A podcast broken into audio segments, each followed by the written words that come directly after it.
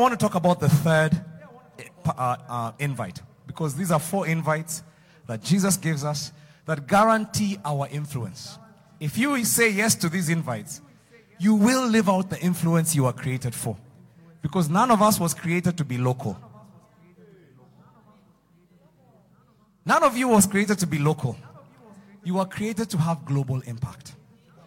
That's why Jesus says, Go and make disciples of all nations. He, he wasn't just making up a big word, he actually intended for you to make disciples of nations. That means your life should impact much bigger than your locality.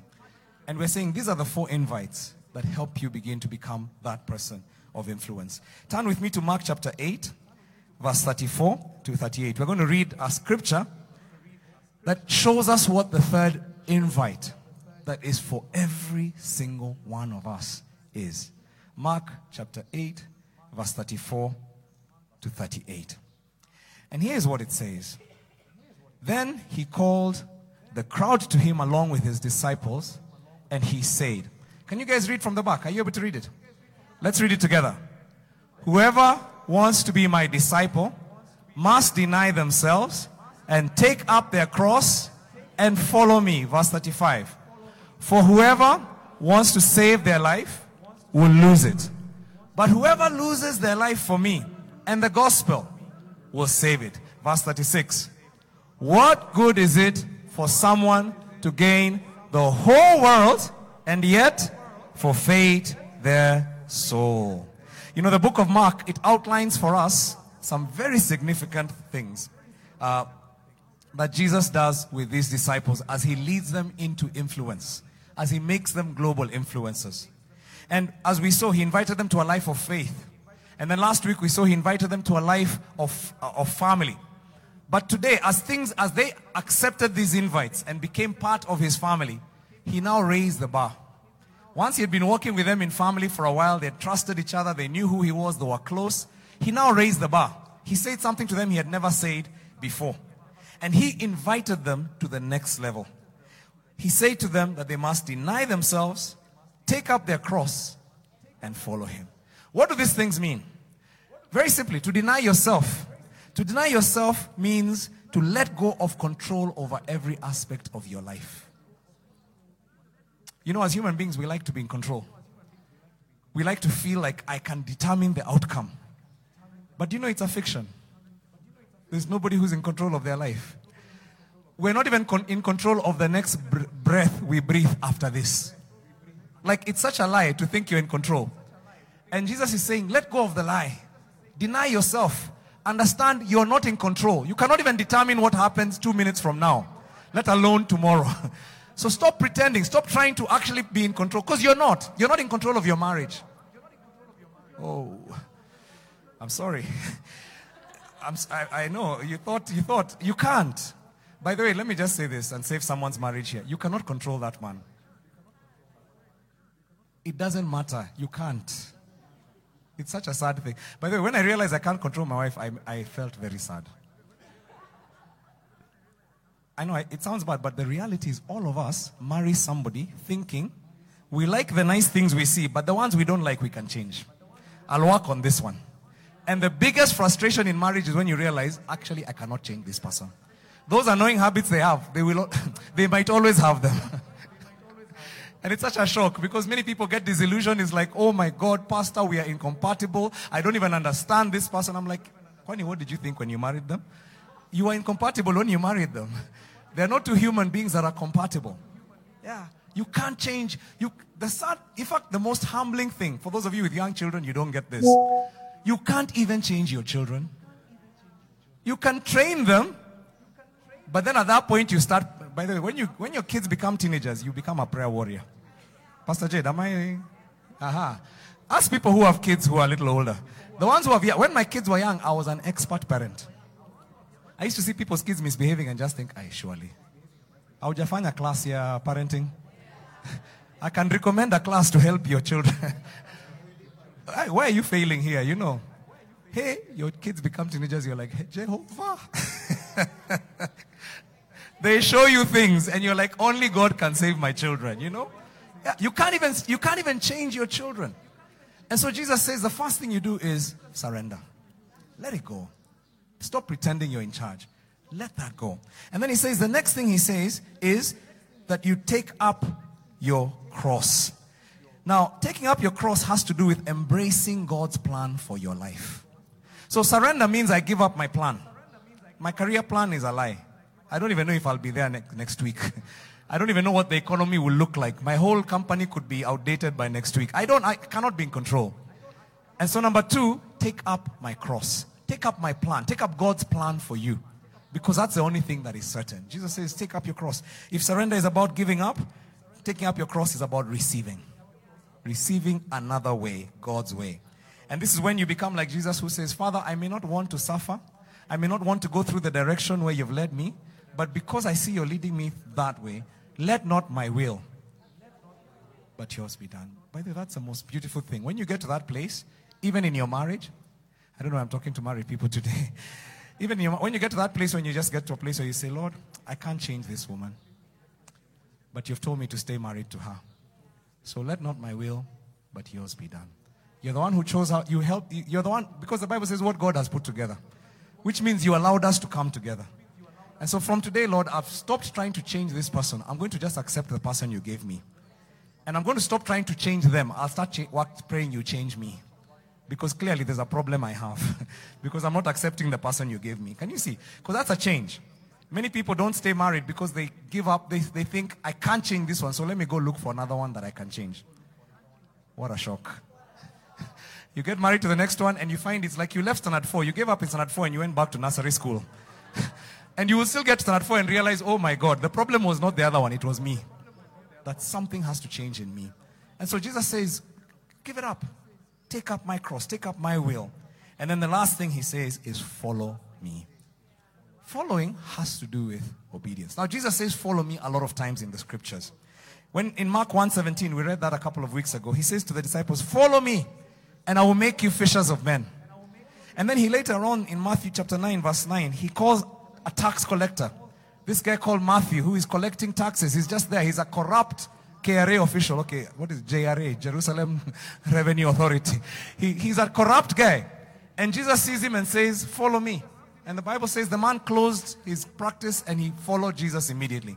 And then you read again later and you find that Matthew 19 21, he says to the rich young ruler, Go sell what you possess, give to the poor. You'll have treasure in heaven. Come and follow me. And then again, he speaks to people in John chapter 8, verse 12. He says to his disciples, I'm the light of the world. Whoever follows me will not walk in darkness, but will have the light of life. And then in John 10 27, again, he says, My sheep hear my voice, I know them, and they follow me. Wow. This following thing was obviously very important to Jesus. He talks about following a lot. Where is this? What is this? What does it mean? What is Jesus asking people to do? Is he saying, as I'm walking, just walk behind me? Uh, what, what, what is he saying when he says, follow me? You know, it's very interesting because we can see that for, for the disciples, it actually literally meant that they follow him. That where he walks, they walk. But Jesus was saying that to everybody. Which means it's not just about the physical following like the disciples at that time, but there's something much bigger. You see, Jesus had come to create and to start a world changing movement. When you become a Christian, you're actually joining Jesus' plan to be part of a world changing movement. That's what Jesus came to do. He didn't come to bring a religion. The world has enough religions. Jesus wasn't interested in giving you a religion. Jesus came to bring a world changing movement. And he knew he needed people that he would leave behind. He had three years on earth to accomplish this, to, to, to start a world changing movement. And so he knew that his task was to raise people who think like him, who process like him, who are motivated like him. And he knew that that's all he needed to do. He needed to get people to become like him. So that when he left, the work would continue being done. And that was his goal in life. It was to raise followers. The, the word for follower is actually a Greek word. And it, uh, it, it the, the word disciple is actually a Greek word, and it means a follower. A follower, somebody who follows. By the way, this word, disciple, it's very interesting that the, the, this word for follower, it's not a word that was a spiritual word. When we hear disciple nowadays, we think of it as a Christian word. It wasn't a Christian, it wasn't a Jewish word. It was actually a secular word. It was actually a Greek word. Because the word and the term and the reference actually came from the Greek culture. in the Greek culture, this process was very refined. What a culture, I tell you. and, and there's a guy called Tony Evans, Pastor Tony Evans, who wrote a book called God's Glorious Church. He talks about this. He says, you know, back in the day, in the Roman Empire, the Roman Empire was the power of the day. Everybody was ruled by the Roman Empire. They, there's nowhere where, like in, in most of the world, that the Romans did not rule. But it was interesting that even though they ruled, the culture was not a Roman culture, it was a Greek culture. People did not speak the Roman language. The Roman language was Latin. But the world spoke the Greek language. Even though the Romans had even conquered the Greeks, the Roman culture was never, I mean, the Roman culture was never what was predominant. Everywhere they ruled, the culture that was predominant was the Greek culture. And Pastor Tony Evans says, why do you think this was? It's because the Greeks understood this term, discipleship. So there's a man called Socrates. And Socrates was a, a great philosopher. And what he did is he got some disciples, he got some sharp young people, and he got them to stay with him. And they hung out and they sat at his feet. And he taught them everything he knew. They walked with him, they stayed with him, he hung out with them, and he changed their way of thinking. And one of those men who was changed was called Plato. Okay, at least you've heard a few of these names. So Plato was also a disciple. And when he was disciple, he began what is called, when once Socrates passed, he was so much like Socrates, he became a leader, like his leader. And he began what is called the Platonic school of thought. And he also was a very influential thinker, just like his leader before him. And he got some people around him, some young men, and he began to train them. And he trained them, and they also began to really understand this way of thought. And one of the young men he disciples was, was called Aristotle. Another famous name that you might have heard. And Aristotle also became, in, after Plato was dead, became a leader in terms of philosophy. And he also gathered people around him and began to train them. And he knew that his job was to train them to think like him. And so Aristotle became very popular. He even started schools uh, called Aristotelian schools. One of the people that he discipled was called Alexander, a young boy who later became Alexander the Great. And this man actually took over the whole world. He ruled the whole world. By the way, by, they say by 32, the man was crying because there were no other places to conquer. Uh, the guy had become so, so, so good that anywhere he went, by the way, at the, the, first talk of the gathering, I give a bit of background to this man called Alexander. It's an incredible history. I don't have time to go into it. But this man was, because he had been so mentored, everywhere he went, he, he actually uh, pushed this Alexandrian way of thinking. So that you're going to find in many parts of the world, there were cities called Alexandria. When he conquered Egypt, he formed a city called Alexandria. And he was, and those were centers of thought. And they were Aristotelian thought. The thoughts that he had been taught by his leader, by his disciple. And Aristotle became the most influential person because of his disciple Alexander. So even though the Romans ruled for hundreds of years, all those hundreds of years, the culture that remained was the Greek culture. It didn't matter. Yeah, what a culture. It didn't matter. And I don't even know if you know this, but even today, our, our format of education is actually formatted by the Greek culture. The way that we do classrooms, the way we teach, was actually shaped by the Greek culture. And it was shaped by disciple making. The Romans, as powerful as they were, they could not exterminate this way of thought. They tried, but they couldn't. Did you even know that, by the way, that the New Testament was not written in Hebrew, the language of the Jews? It was written in Greek. This was many years. The Romans were the ones leading, but he didn't write in the Roman language or the Greek or the Jewish language. It was written, the people who wrote it wrote it in Greek because that was the prevailing culture. That's the power of following. And you know, this model of discipleship is what Jesus was referring to when he said to his disciples, Follow me. This was a culture that people knew. The Hebrews, the Hebrew people, the Jewish people, they understood this culture. This is what the rabbis of Jesus did, uh, they did as well. This was an invitation to the disciples to walk with him, to follow his teaching, to follow his way of life, to imitate him so much that when he left, it would be like he had never left the teacher would still be alive through the people that he left behind.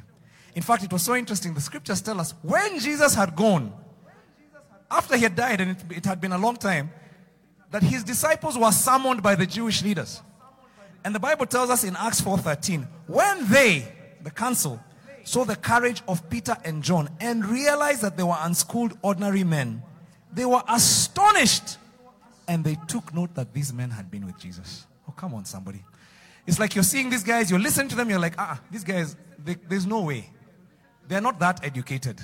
Their background is not that distinguished. Why are they talking with such eloquence? What is it about them? And these guys remembered, we know a guy who talked like this. That was Jesus. That was a success of Jesus' model. That by the time he went, there were people who thought like him, who talked like him, who, who had the courage that he had, who confronted the way he did. And these leaders say, This one has been with Jesus. Are you seeing it right now? Are you beginning to understand what this follow, th- follow me thing, why it's so important to Jesus? Are you understanding? Amen. Paul, another follower of Jesus. Now, this was after Jesus had gone. And Paul, he began to raise his own disciples and to do the same thing that Jesus had done, the thing that he saw Jesus doing. And he, he proceeded to expound and articulate Jesus' thoughts. And he spoke to his disciples in a city called Corinth. He started a church in a place called Corinth where his disciples were. And in First uh, Corinthians 11, verse 1, he says to them, Follow my example as I follow the example of Jesus. I think now you're beginning to understand what that scripture means. It's like the same way you saw me following. Now it's your turn to follow me. Follow the example that you see. And he says, I'm following Jesus, but I need you to follow my example. Another version, New Living Translation, puts it this way: You should imitate me as I imitate Christ. In 1 Corinthians 4:16, he continues to say again, I urge you, be imitators of me. What? He's like, guys, you don't understand. I need you to imitate me. I need your life to be like mine. I need you to follow me. I mean, those are very interesting things to say. In a city called Philippi, he wrote another scripture uh, called the book of Philippians. And in Philippians 4, verse 9, he says, You know the teachings I gave you. You know what you heard me say and saw me do. So follow my example.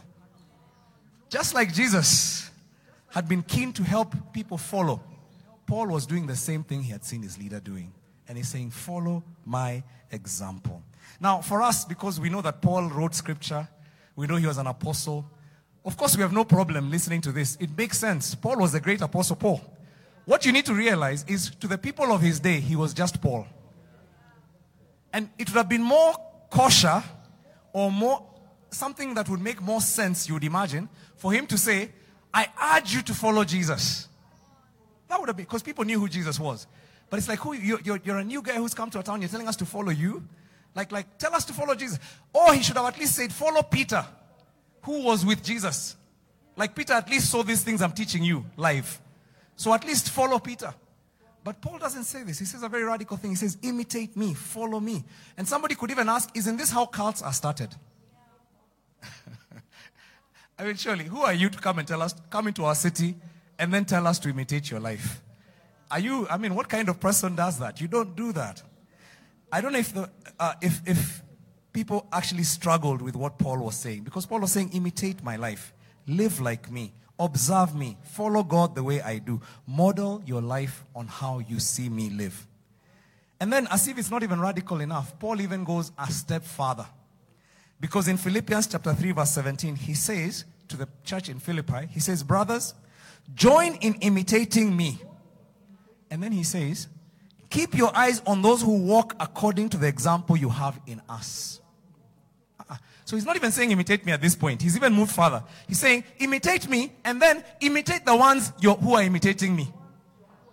He's, he's taking to the next level. He's even saying imitate my disciples. Imitate the ones who are becoming like me. And here Paul is, seems to be so brazen. It's like, wow, seriously, the courage. How would you tell people to? No, it's not even you anymore now. It's like people who are following me in your church, I want you to follow them. That's what Paul is saying. It's pretty radical.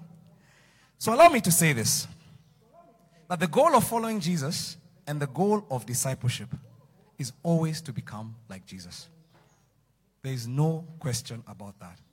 What God wants is for you to become like Jesus. That's why you are in church today. You're not in church so that you can be entertained. By the way, it's more entertaining to sleep on a Sunday morning. Anybody know that?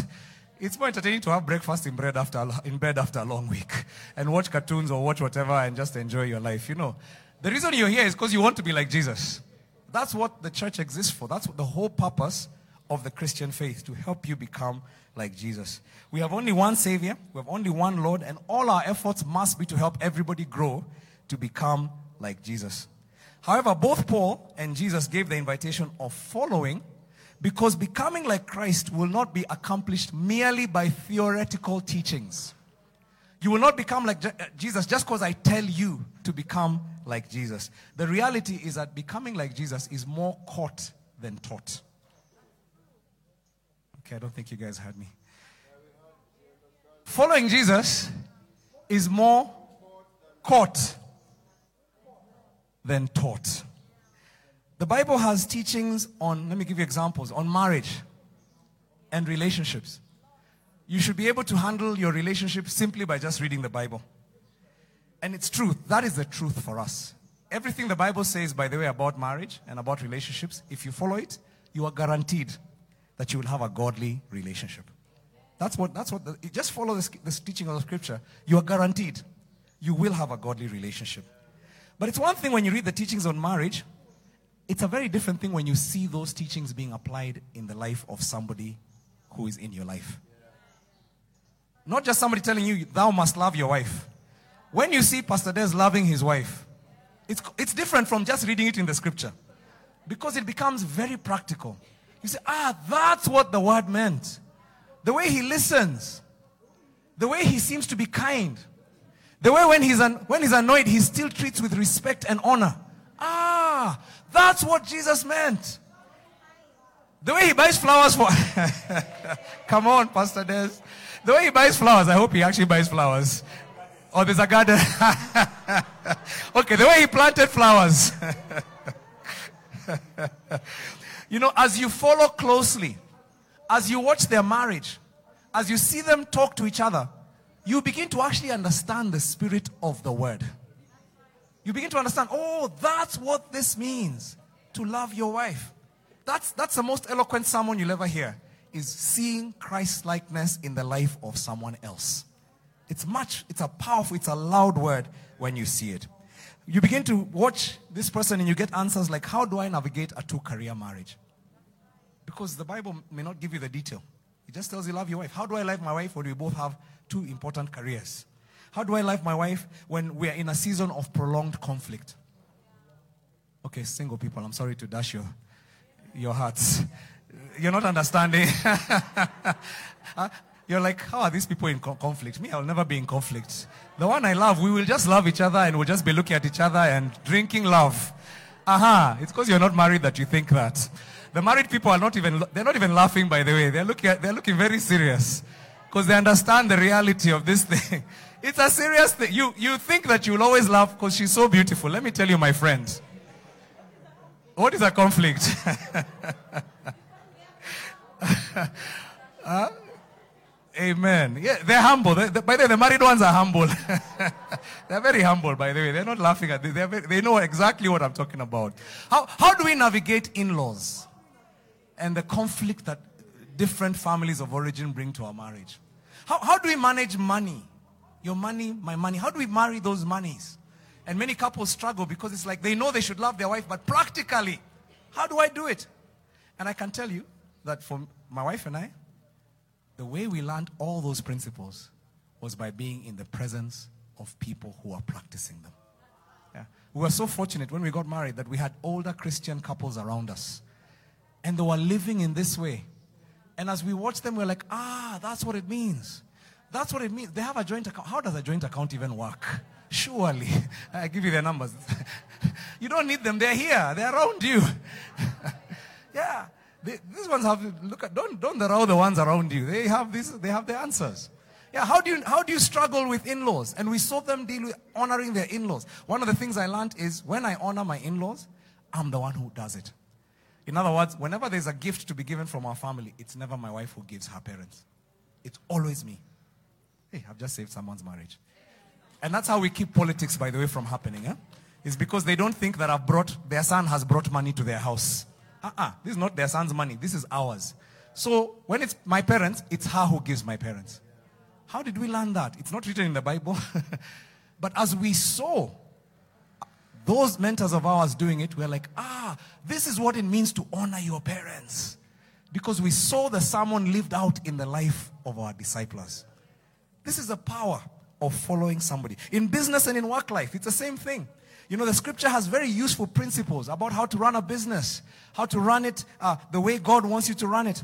But it's very different from just knowing the principles and seeing an older believer or somebody who's in the marketplace run a business without corruption. How do you do it? You work and you, you don't bribe to get, how do you do it? And I can tell you, we learned a few tricks. One of the things that we learned when we had, because we're in one of the businesses we do is hospitality. And one of our mentors told us, you're going to be in trouble because in this industry, people have to bribe procurement officers if you want to see companies come to your business. And we asked, so how do we do it? And then he taught us. Okay, I know you're waiting for that secret.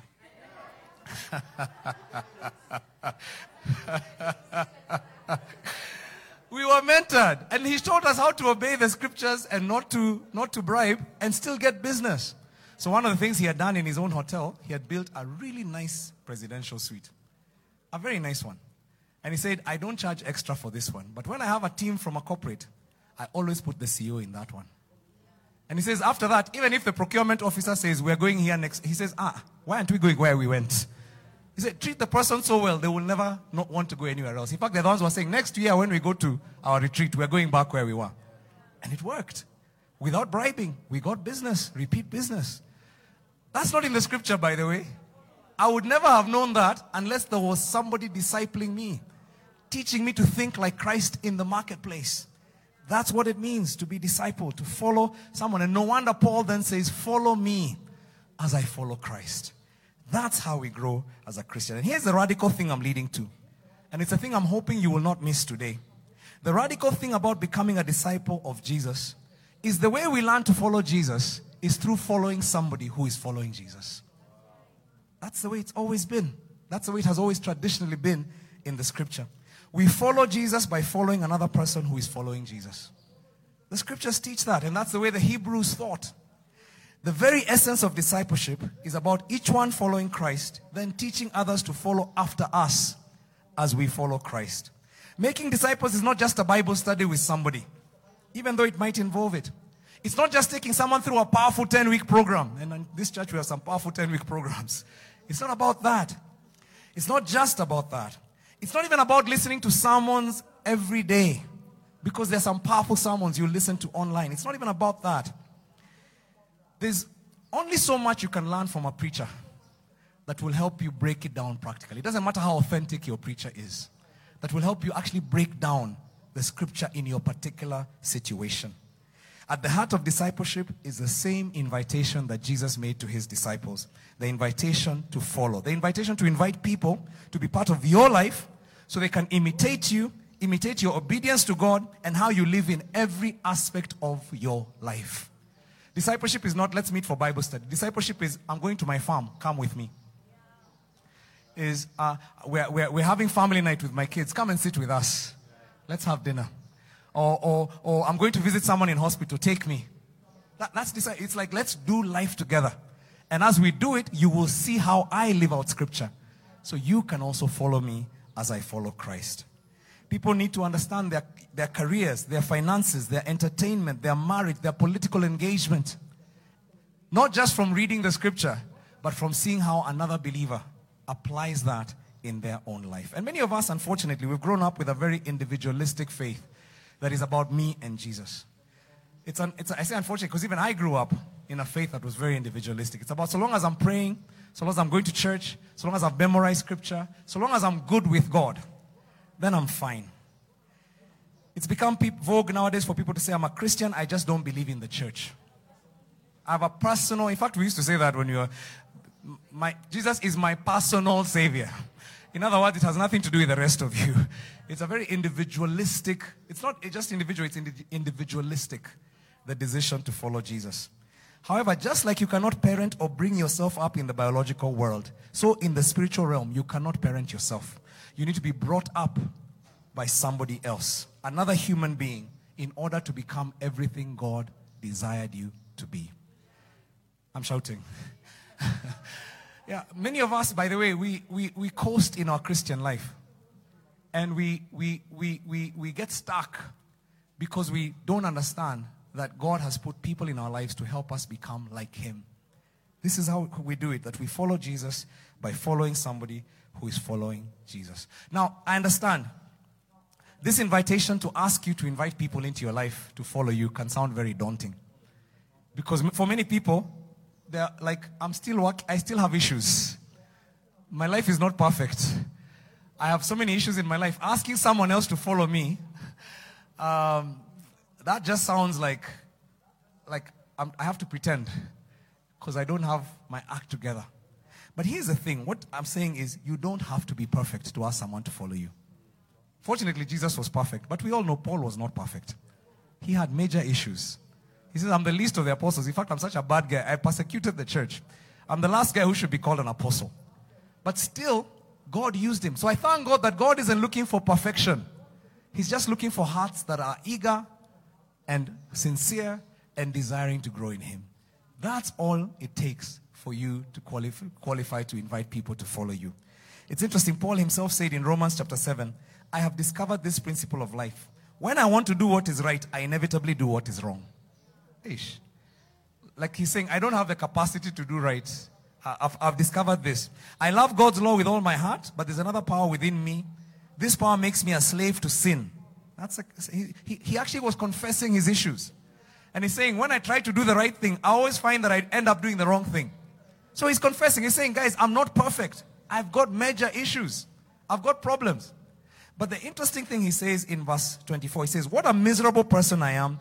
Who will free me from this life that is dominated by sin and death? And then verse 25, he says, Let's read it together. Thanks be to God who delivers me through Jesus Christ our Lord. That's his, he, he comes to a place where he just says, Guys, what will help me? I'm in such trouble. He says, Thanks be to God who delivers me. Oh, come on, somebody. You don't have to be perfect. All you have to have is a perfect God. Yeah. If you know God and you know He's helping you slowly become like Him, then you can share with other people. You don't have to be perfect to lead others. God just wants me to be sincere. And, and you know, it's interesting because what He wants us to do is just submit our lives to Him so that people can watch us and see how we live following Him, including the messes, by the way, including the challenges. Uh, many times when I preach, I usually start by sharing how I struggle with the scripture myself. And part of the reason I do that is just to show, by the way, I don't preach because I'm more qualified than you. I preach because God has asked me to preach. But I got issues too. I struggle. I have faith. I have doubts in my faith. I'm imperfect. But somehow, Paul says, thanks be to God. When I follow a perfect God, God helps me to be able to represent the perfect God through an imperfect person. That's the way it is. You know, it's interesting because this perfection lie is one that has been sold to Christians for centuries. That thing of, you know what, you have to be perfect. You, Kwanzaa, you know how you talk to people in the office. You, Kwanzaa, you know your marriage has issues. They're asking you to come and Sijui lead who in church, and you know the issues. You know what you told your wife last night. That's how the devil talks, by the way, to Christians. Yeah, yeah. In fact, you know the, the shortcut you took in your business. The devil likes to amplify and shout your message to make you feel intimidated to follow. And so you, to, to lead. So you end up saying, you know what, I can't, me, I can't help people because I got issues. But here's the thing I've come to understand. That when I submit myself to God and I start to lead others, actually that's the thing that even helps me grow. Let me give you an example. If, for instance, you go to another country and God promotes you and gives you a phenomenal job, in Europe. One person said amen. So bless God that somebody will get a promotion and go to Europe. So, so, so God gives you this promotion and now you're in Brussels or you are in, you're in Amsterdam or you're in London and you've got this incredible space. And then in that place, you discover there's a phenomenal, a great opportunity for you to teach people Swahili. There's huge demand and nobody knows Swahili and there's massive money to be made. And so you say, okay, me, I speak some Swahili. How many guys, by the way, are very, very seriously fluent in Swahili in this church? Let me just see show of hands. Yeah, Debbie at least at the back. Uh-huh. Yeah, yeah, Jones, you just put on your hand there. Uh, Paul, you're very fluent. You can teach easily. Fantastic. Three of us. But if you had that there's a job paying you $5,000 an hour to teach, how many people would teach, would say, I know Swahili? Yeah, yeah, yeah. Me, I can teach. Me, I know some. I can teach Swahili, surely. What is hard about teaching Swahili? $5,000, I can teach. Uh, written and spoken, I'll do all of them. Plus, even the things that, but, and you know what you're going to do after that? You will actually now take on the course and then you will start studying harder. And you'll be waking up saying, This thing I missed in class, what was this thing? What did it mean? And then you stand up looking like you really understand. You know, Because what it will do, it will force you to become good in that thing. Isn't it? And by the way, you do this for a year, after some point, guys will meet you and they'll be like, ah, I didn't know you could speak Swahili. You say, even me, I didn't know. but $5,000 an hour later, I discovered I can. Yeah, you would teach it. And it's the same thing. When you start to teach another person how to follow Jesus, guess what happens? You have to start up. You, you have to now start waking. Now, I didn't used to pray, but now I have to teach you how to pray every morning. Uh-uh, I'm waking up at 4.30 to pray. Because now it's no longer about myself. It's about I have to teach somebody else. And when you realize, my goodness, I don't know any scripture, I'm going to start reading the scripture for myself much more now. Because when I'm reading it, I'm understanding that, hey, I need to be able to pass this on to somebody else. And there's nothing more, more sharp to your mind than when you know you have to teach somebody what you're reading. Let me, you will stay there until you understand what, even when you, before you just say, ah, I don't understand. Aha. You will even go online to ask, what does this verse mean? And you will find out and you will teach it. Yeah? Because you're motivated, because there's somebody that you're teaching. This is a power. This is why the perfection lie is such a, such a bad lie. It keeps us in bondage. It keeps us from growing in our faith. And sometimes we don't understand the only thing that will help you grow is to tell somebody else, follow me as I follow Christ. So I hope somebody's ready to begin. Yeah? Yeah, yeah. $5,000 an hour is nothing. What we're talking about now is eternal fruitfulness. Hearing your master say to you, Well done, good and faithful servant. Ah, that's what's at stake. It's much more important than $5,000 an hour. It's a big thing. It's your whole life, the significance of why you're created. Surely, why would the devil keep you away from that? By giving you a lie and telling you you cannot, you're not qualified to teach someone else. We follow Jesus by following someone who is following Jesus. Now, I'll give a caution here. Because sometimes people say the danger of following another human being is because human beings are flawed. And that's how cults start. And it's true. When you just follow somebody blindly and they say, Follow me, and you start following some church leader, that's how people start starving themselves waiting for Jesus to come back. And I don't know how they are, they are taught to believe that when they starve themselves and they die, they're fasting, they'll see Jesus and, they, and they're told not to go to hospital. We've seen this in our country, haven't we? So I think that's a big thing that makes people be very worried. It's like, I can't follow somebody else. Let me follow Jesus myself. But I want to put to you something that Paul says that I believe acts as the best safeguard to this principle of discipleship. And he says this to his disciples. He says, in 1 Corinthians 11 1, 11, 1, I'm going to read the same scripture I read earlier. He says, Follow my example as I follow the example of Christ. It's very easy to hear the follow my example, but you need to hear the second part of this statement. Follow my example as I follow the example of Christ. In other words, the minute I stop following the example of Christ, you need to stop following. You need to be able to understand yourself and be able to say, ah, what you're saying is not consistent with the word of God. And you need to be able to study the scripture for yourself. And that's one of the reasons, by the way, why it's so important. We at Mavuno Church, we go through the scripture reading. And every year, as long as I've led Mavuno Church, we've read through the Bible as a church. And it's because I want you to be able to get to the place where you're able to study the scripture for yourself and ask the questions and get to a place where you say, uh uh-uh, uh, here I disagree. And at that point, if I'm leading you into error, you need to be able to say, I'm out. Because you're, not long, you're no longer following Christ. And so there's actually a, a strong caveat in Scripture where Paul says, here's the boundary of following. Follow. Don't stop following because of the danger. But understand the guardrails that will keep you sober. Is that follow the person that is discipling you as they follow Christ. Now, I want to bring this to a close by asking you two questions. Question number one Who are you following as they follow Christ? Who is your discipler? Who is the person who's discipling you right now? Who is the person you would say, I'm, I'm watching their life and I'm growing? Who's the person you'd say, I believe God has given this person spiritual responsibility over my life and they pray for me? And the question that goes with that is, do they know that you see them this way? Who is your discipler? And do they know?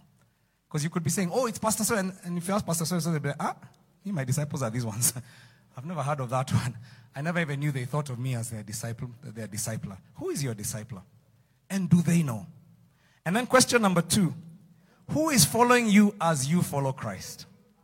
Who's the person whose life is being shaped as they become like you. Who's the person who whose life is being molded as you pray for them, as you challenge them, as you invite them and encourage them? Who's that person who's becoming like you as they as you become like Jesus? And along with that question is, do they know that that's who you see them as? Because maybe you think that they're your disciple, and be, if they ask, they'll be like, huh? We're just friends. We're just friends. Never been. So who's who are you? Who's your discipler? And who are you discipling? Guys, this invitation is a powerful invitation. I believe it's an invitation that will shift, shift your life as you begin to understand it. That the church is meant to be a family, but it's also meant to be a place of invitation into following. And one of the things I believe that has kept the East African church from having the impact globally that it was meant to have is because we have taught a very individualistic faith. Come to church, listen to your preacher, and go home. That was never Jesus' model. That was never his intention. We follow Jesus by following somebody who is following Jesus. Amen? I'm going to ask us to do a thing real quick. Um, and then I'll just say one last thing before I conclude. I want you to actually turn to your neighbor. I know the church isn't turn to your neighbor. This thing is getting old, but yeah, it's just the, the only way we can have horizontal community. You know, like I said, Jesus doesn't just want us to hear the preacher only. I want you to ask your neighbor, what's one thing you've learned or understood or heard God say from this message? Could you just take a moment? What's one thing that you sense God could have said through this message?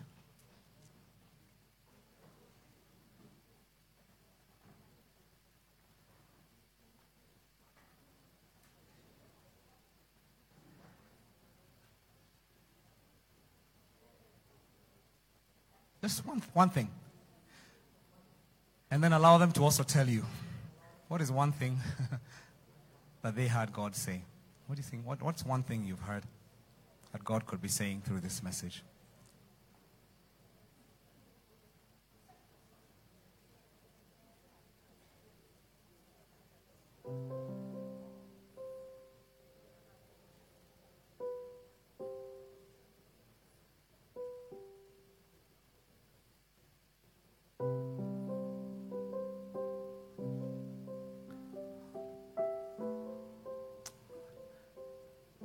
Just one thing. You don't have to give them a whole essay. Just one thing that you heard God say through this message. Bless the Lord. Thank you, Jesus.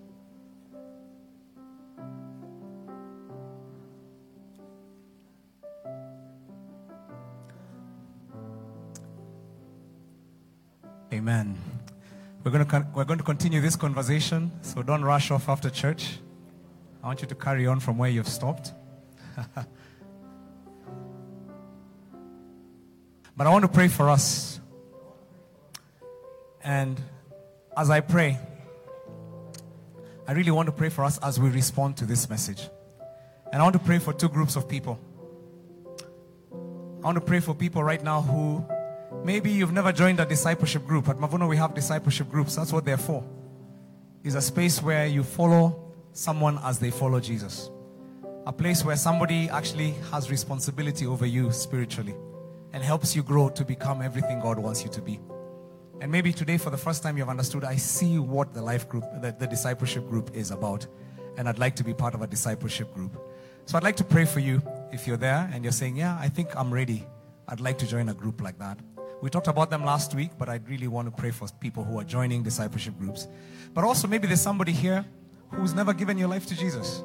I never take that for granted. We're in church, but maybe you're here, you've never given your life to Jesus and you've never understood why you should. Maybe for you, this is something you saw your parents do, or you went to church, you've always been a good church goer, but you've never actually surrendered your life to Jesus. You've never been a follower of Jesus. And today, for the first time, you've understood oh my goodness, Jesus is calling me to follow. It's not just to believe in my mind, but He wants me to be a follower, to become like Him, and to have the same impact He had. And I'd like to pray for that group of people as well. If you're here, you've never given your life to Jesus, or maybe you had in the past, and then you walked away from him because you didn't understand, or maybe you got offended and you saw people do certain things. But today, for the first time, you're like, I get it. I get what it is that the devil was fighting in my life. And so, Father, we just want to thank you and praise you and honor you as we come to the close of the message. I want to just give an opportunity. If you're here, you've never given your life to Jesus, and you'd like to say, Pastor, pray for me. I want to give my life to Jesus. I see why I need to follow him. I'm going to ask you to do a brave thing and just raise your hand and then put it down again. And then we'll pray. Anybody who's here saying, Pastor, just pray for me. I want to, I want to follow Jesus. I want to be everything God created to me to be. I want to follow the purpose I was created for. No more living little lives, living for things that will pass on. I want to live for something with eternal value. I want my life to be everything that I was meant to be, that it was meant to be by God. If you're here, if you just raise your hand, I'd love to pray for you and then just put it down again. Anybody who's here who's saying, Pastor, pray for me. Thank you so much. I see you, my, my sister at the back. To God be the glory. Anybody else? Just join her and say, Yes, pray for me, Pastor. I want to give my life to Jesus. I know that maybe you've struggled with this thing. Maybe you never knew why you had to. But today, God sent a preacher to tell you why. and it's made sense in your mind. And maybe right now you're feeling a sense of resistance, of I shouldn't do this. But you know, this is how the enemy keeps you from your destiny. This is not about the preacher, it's not about the church. And it's not about doing it. You know, sometimes you think, let me just do it by myself. But that's how the devil cheats you because he has no intention for you to ever pray that prayer. But you know, today, today the Bible says is a day of your salvation. Today is the day you become everything God intended you to be. Just raise your hand and join the person who put up their hand already. Anybody else who's ready? Anybody else? Just raise it up boldly and we'll just pray with you. I just want, I don't want to take it for granted that you're here. And maybe you're even thinking, what will people think of me? Maybe people will think lowly of me. But that's what the devil whispers in our ears. He tries to make us think that we'll be ashamed. Ashamed of who? It is him who is a shame giver. Jesus never came to shame anybody. He is a good God. If you just raise your hand and then put it down again, I will pray for you. Anybody who's here. Um, and sorry for stretching the moment, but I just have such a sense of urgency about this because I know, I know this is the best decision that someone here, here could ever make. Anybody else? Bless the Lord. Can we just appreciate that person who raised their hand? And I'm going to do something, and I don't, I know this is not to embarrass you, sister, but I'd like you to, to actually invite you so I can welcome you to the family personally by giving you a, a hug. Is that okay? Please come up. I'd like to just welcome you to our family because you're joining a family. So just come up. Come up. Come, come, come. Yeah, don't be embarrassed. Uh, this is not about embarrassing, and I'll, and I'll lead you in a prayer. Can we just appreciate her as she comes up? We bless God for you. I'm so grateful you're here today. Welcome to the family.